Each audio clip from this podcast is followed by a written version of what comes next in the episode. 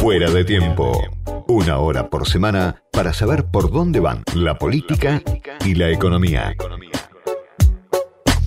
Del otro lado de la línea está ya Fabio Rodríguez, economista, experto en finanzas, socio director en MIR Asociados. Fabio, soy Diego Genud, gracias por atenderme. Hola Diego, ¿cómo estás? Muy bien, bueno, consultarte por algunos temas de, de la economía. ¿Cómo no? A ver dónde estamos parados, porque uno por un lado ve pandemia, recesión, inflación, caída del salario real. Son datos que por ahí contrastan con una reactivación incipiente, ahora interrumpida por, por las restricciones, la soja récord, más reservas en el Banco Central, dos mil millones de dólares compró el Central en mayo, los derechos especiales de giro que, que manda el fondo y la discusión ¿no? sobre el acuerdo con el fondo, con el Club de París. Digo, ¿por qué el gobierno en este contexto no puede avanzar eh, sin contradicciones en una ruta de salida? Dejemos, si querés, de lado por un momento el tema pandemia, ¿no? En este Claro. contexto, ¿por qué no puede salir hacia adelante? Mira, Diego, yo, yo creo que para entender ese, ese, ese especie de desconcierto, de encierro que está planteando, es, eh, el- la hoja de ruta que se tenía para este año era básicamente reforzar la reactivación y eso iba muy de la mano de, de muchas vacunas para que justamente nos agarrara una segunda o tercera ola dura un poco más cubiertos. Después tenía la posibilidad de desplegar el plan Guzmán como segundo componente para atacar básicamente el tema inflacionario. Cuando digo el plan Guzmán es el, el Guzmán fortalecido que había derrotado a la corrida cambiaria y que había insinuado eh, sus postulados para ordenar la macro, ¿no? Sí. Un poco más de austeridad fiscal, de, también de austeridad monetaria, con por supuesto componentes heterodoxos para atacar eh, la inflación con acuerdo de precios y salarios. Y el tercer componente, Diego, era tener el dólar tranquilo, ¿sí? Sí. De esos tres, vos tenés eh, dañados eh, justamente el primero y el segundo. Tenés dañado el tema de cómo se enfocaba todo en la reactivación, justamente porque nos vino una ola muy dura, sin tantas vacunas, y, y tuvimos que, tenemos que volver a cerrar, y eso nos pone en el dilema de que vamos a tener un trimestre con la actividad más floja, por supuesto que no es que vamos a comprometer el rebote, pero ya no vamos a hablar de tasas del 7 ni del 8. Primero ¿sí? te del quiero preguntar para este por el plan Guzmán, Y ¿no? también tenemos dañado el tema del Guzmán empoderado ocupándose Sí. de la inflación. Eso te quiero Nos preguntar. quedó indemne el dólar, el dólar tranquilo, eso sí. ¿Me, eh, ¿me escuchás ahí, Fabio? Sí, digo, l- te quería preguntar justamente ese tema, el plan Guzmán, porque vos decís, falló el liderazgo del ministro y el apoyo político a ese plan, ¿no? ¿Eso es producto de la inexperiencia de Guzmán? ¿Es producto de la necedad de- del cristinismo, podemos decir? ¿O es que el gobierno está condicionado, está confundido y, que el fondo le, pide demasiado al gobierno? ¿Qué es lo que falló? ¿Por qué, el Guzmán no tuvo ese apoyo político interno que necesitaba? Me parece que varias cosas, digo, o sea, eh, eh, evidentemente el ministro no pudo empoderarse con su visión, digamos, de cómo encarar esta estrategia para que lo acompañe la política, eso por supuesto que estuvo, pero también estuvo la irrupción de esta segunda ola tan dura, que desconcertó un poco toda la estrategia porque imagínate una economía que no tenía presupuestado gasto COVID y de pronto, y de pronto tuvo que, que, que incorporarlo. También hubo voluntarismo, ¿no? Del gobierno, de Guzmán, de no prever que la segunda ola iba a impactar, ¿no? Eh, por supuesto, más cuando se veía que la, la vacunación acelerada no, no, no estaba llegando, ¿no? Eh, por lo tanto, sí, sí, claramente, ¿no? Además con, con lo que veníamos diciendo de la, la, la falta de continuidad en una estrategia antiinflacionaria, ¿no? Sí.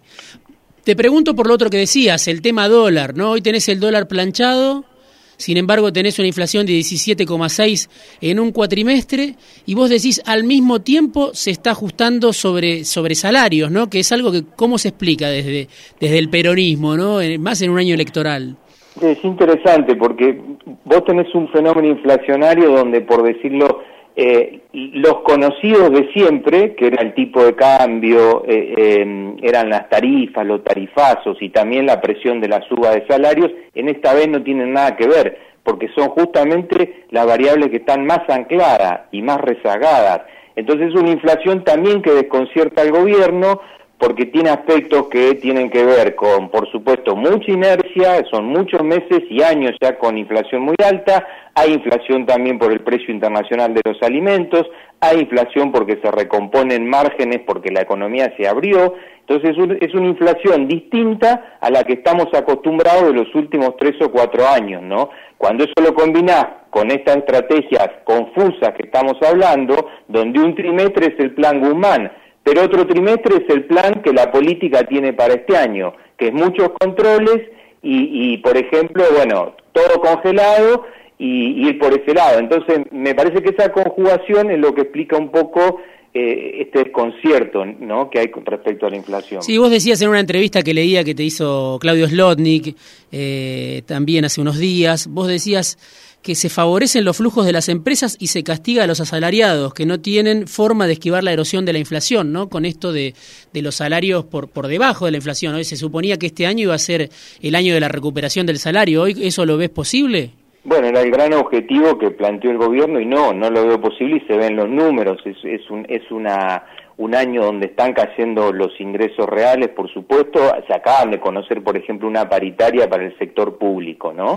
35% mm, mm. en cuotas. Bueno, esa paritaria va a quedar 10% abajo en términos reales para mm. muchos sectores de esa paritaria. Y lo que decía y hacía mención Diego es que, bueno, muchas empresas desearían tener un esquema donde vos me pisás el tipo de cambio y me pisás las tarifas y me pisás los salarios a la baja, ¿sí? Claramente, ese es un esquema donde te recompone mucho los márgenes para las empresas y del otro lado, si vos sos asalariado, tenés un esquema donde obviamente tu ingreso, tu tarjeta alimentaria, lo que sea, eh, de cara a las góndolas se te derrite cada vez más, ¿no? Con, con esta inflación persistente en el 4. A eso me refería con qué eh, eh, elementos elegiste anclar, el tipo de cambio, las tarifas. Bueno, eso es eh, muy proinversión para algunas empresas de corto plazo y en algunos sectores y recomposición de exportaciones para otras, pero no pro consumo, ¿no? Claro, que es lo que está planchado y no recupera de ninguna manera. Vos también decís, existen eh, este año todas las condiciones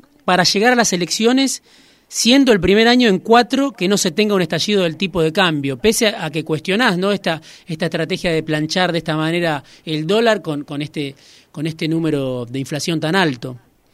Bueno, eso se puso como un objetivo, obviamente, por el año electoral, y yo te diría ahí la combinación de soja, que eso es, eh, digamos, suerte del contexto internacional, y algo de pericia, porque la corrida se dominó y la estrategia de coordinación cambiaria entre Guzmán y el Banco Central mejoró. Entonces, esa combinación de soja 600, de un Banco Central que compra 2 mil millones de dólares por mes, más algo de pericia en manejar mejor el, mercado eh, cambiario, te dan esta tranquilidad, donde vamos a poder decir que en el primer año, en los últimos tres, que podemos llegar sin un sobresalto, que sabemos que tan piantabotos es.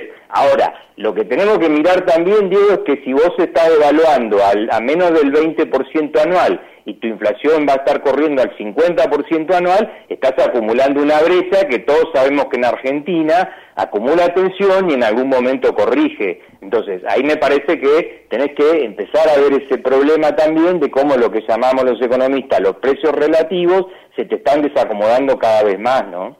Sí, ¿cómo ves entonces en ese, en ese escenario eh, el segundo semestre, ¿no? Justamente, porque hay perspectivas distintas. Por un lado esto, podés llegar con el dólar tranquilo, y otros dicen, bueno, si no vas a un acuerdo con el fondo, obviamente lo dicen sobre todo las consultoras del mercado, pero creo que también Guzmán quiere eso, si no vas a un acuerdo con el fondo, te va a saltar la macro otra vez, ¿no? Y eso puede ser incluso antes de las elecciones. ¿Cómo, cómo viene el segundo yo no semestre? Creo, yo no creo, creo que el, gobierno tiene este frente externo más calmo, mm. tiene eh, el tema de vacunas que se puede acelerar, por las noticias que estamos conociendo en estas semanas, eh, evidentemente tendrá un mal segundo trimestre, pero puede, puede remontar y tiene la necesidad de moderar los índices inflacionarios para que en el segundo semestre esta situación de ingresos y de consumo que no levanta, que estamos hablando, esté un poco mejor. Entonces me parece que esa posibilidad todavía la tiene y por supuesto que el tema con los organismos internacionales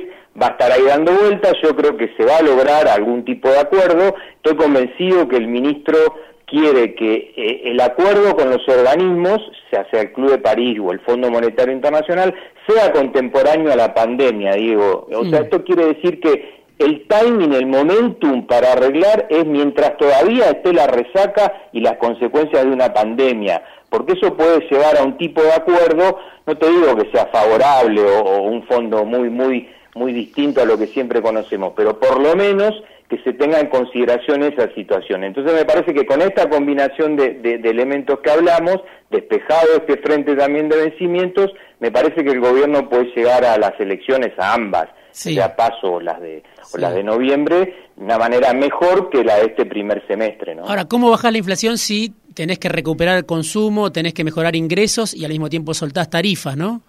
Bueno, es que, es que justamente la, estrategia va a ser redoblar la apuesta en esto más de los controles, ¿no? Me parece que la estrategia que ya tenés de acá los próximos meses es ir por pisar, te diré de alguna manera, lo que va a dar el índice, ¿sí? Para que se vea algún alivio, algún respiro de cara a estos meses preelectorales, pero eso no es dejar desplegar el plan Guzmán que quería ir por sobre una estabilización o un, o un abordaje de la inflación más estructural. Me parece que eso va a quedar para después de las elecciones y ojalá que eso venga, ¿no? Porque me parece que el peronismo lo que tiene que volver a mirar es que no debe haber nada más progresista en estos momentos que encontrar la manera de poder bajar la inflación, ¿no? Mm, me parece mm. que se tiene que volver a mirar eso y, bueno, me parece que en este, en este, en esta eh, secuencia que estamos viendo, eso va a quedar ya definitivamente para, para después de elecciones. Lo último, Fabio, muy breve, te pregunto por el comunicado que, que se conoció esta semana de figuras del cristinismo, pero que también me sorprendió, tenía el apoyo de Héctor Daer, dirigentes del, del sindicalismo, ¿no? Obviamente se hablaba de la pandemia, de la crisis, Argentina en un estado de necesidad y que Argentina es un caso testigo eh, en lo referido a la deuda. Bueno, se planteaba no, no pagar, además de, investigar este, el préstamo del FMI que, tomó Macri, ¿no? ¿Cómo lo ves? ¿Eso impacta, no impacta? Yo discrepo, yo discrepo, digo, con la interpretación que ha hecho más el mercado y muchos analistas de, bueno, de vuelta todo lo, mal que puede caer esto en la negociación mm. de Guzmán. A mí me parece esto un típico elemento que tiene que tener la liturgia peronista y el movimiento y la coalición oficialista a la hora de que se van a ir acercando con el Fondo Monetario Internacional. Esto no puede ser como cambiemos, como cuando cerraba con el fondo y aglutinaba a todo el movimiento diciendo qué bueno viene el sello de calidad. El peronismo nunca puede hacer eso, por lo tanto el peronismo de alguna manera tiene que tener un sector que le hable hacia adentro ¿sí? y diga, bueno, tenemos que manifestar la disconformidad con, esta situación. Yo no creo que Merkel, hablando con Alberto Fernández, estuviera preocupado por lo que decía Delía o alguna otra persona en ese comunicado. Tampoco Lipton, si, si sigue un poco lo que pasa en Argentina. O sea, lo vi mucho como un elemento que la liturgia peronista tiene que tener en un año que Argentina se va a acercar al Fondo Monetario Internacional porque lo necesita, porque no podemos pagar los 19 mil millones que vencen el año que viene y el peronismo tiene que de alguna manera expresar hacia adentro esas dos voces, ¿no? El peronismo festeja cuando sacamos al Fondo Monetario Internacional de la Argentina, cuando le pagamos, no cuando lo vamos a tener que volver a tener. Pero no veo que eso interrumpa el camino que está teniendo el ministro para llegar de alguna manera a algún acuerdo más allá del momento, tanto para no pagar el vencimiento con el Club de París como para cerrar un acuerdo con el Fondo Monetario Internacional. Interesante, Fabio, muchas gracias, muy interesante. Fabio Rodríguez eh, pasó por fuera de tiempo, es eh, socio director de la consultora MIR, es economista, experto en finanzas, lo escuchaste en fuera de tiempo.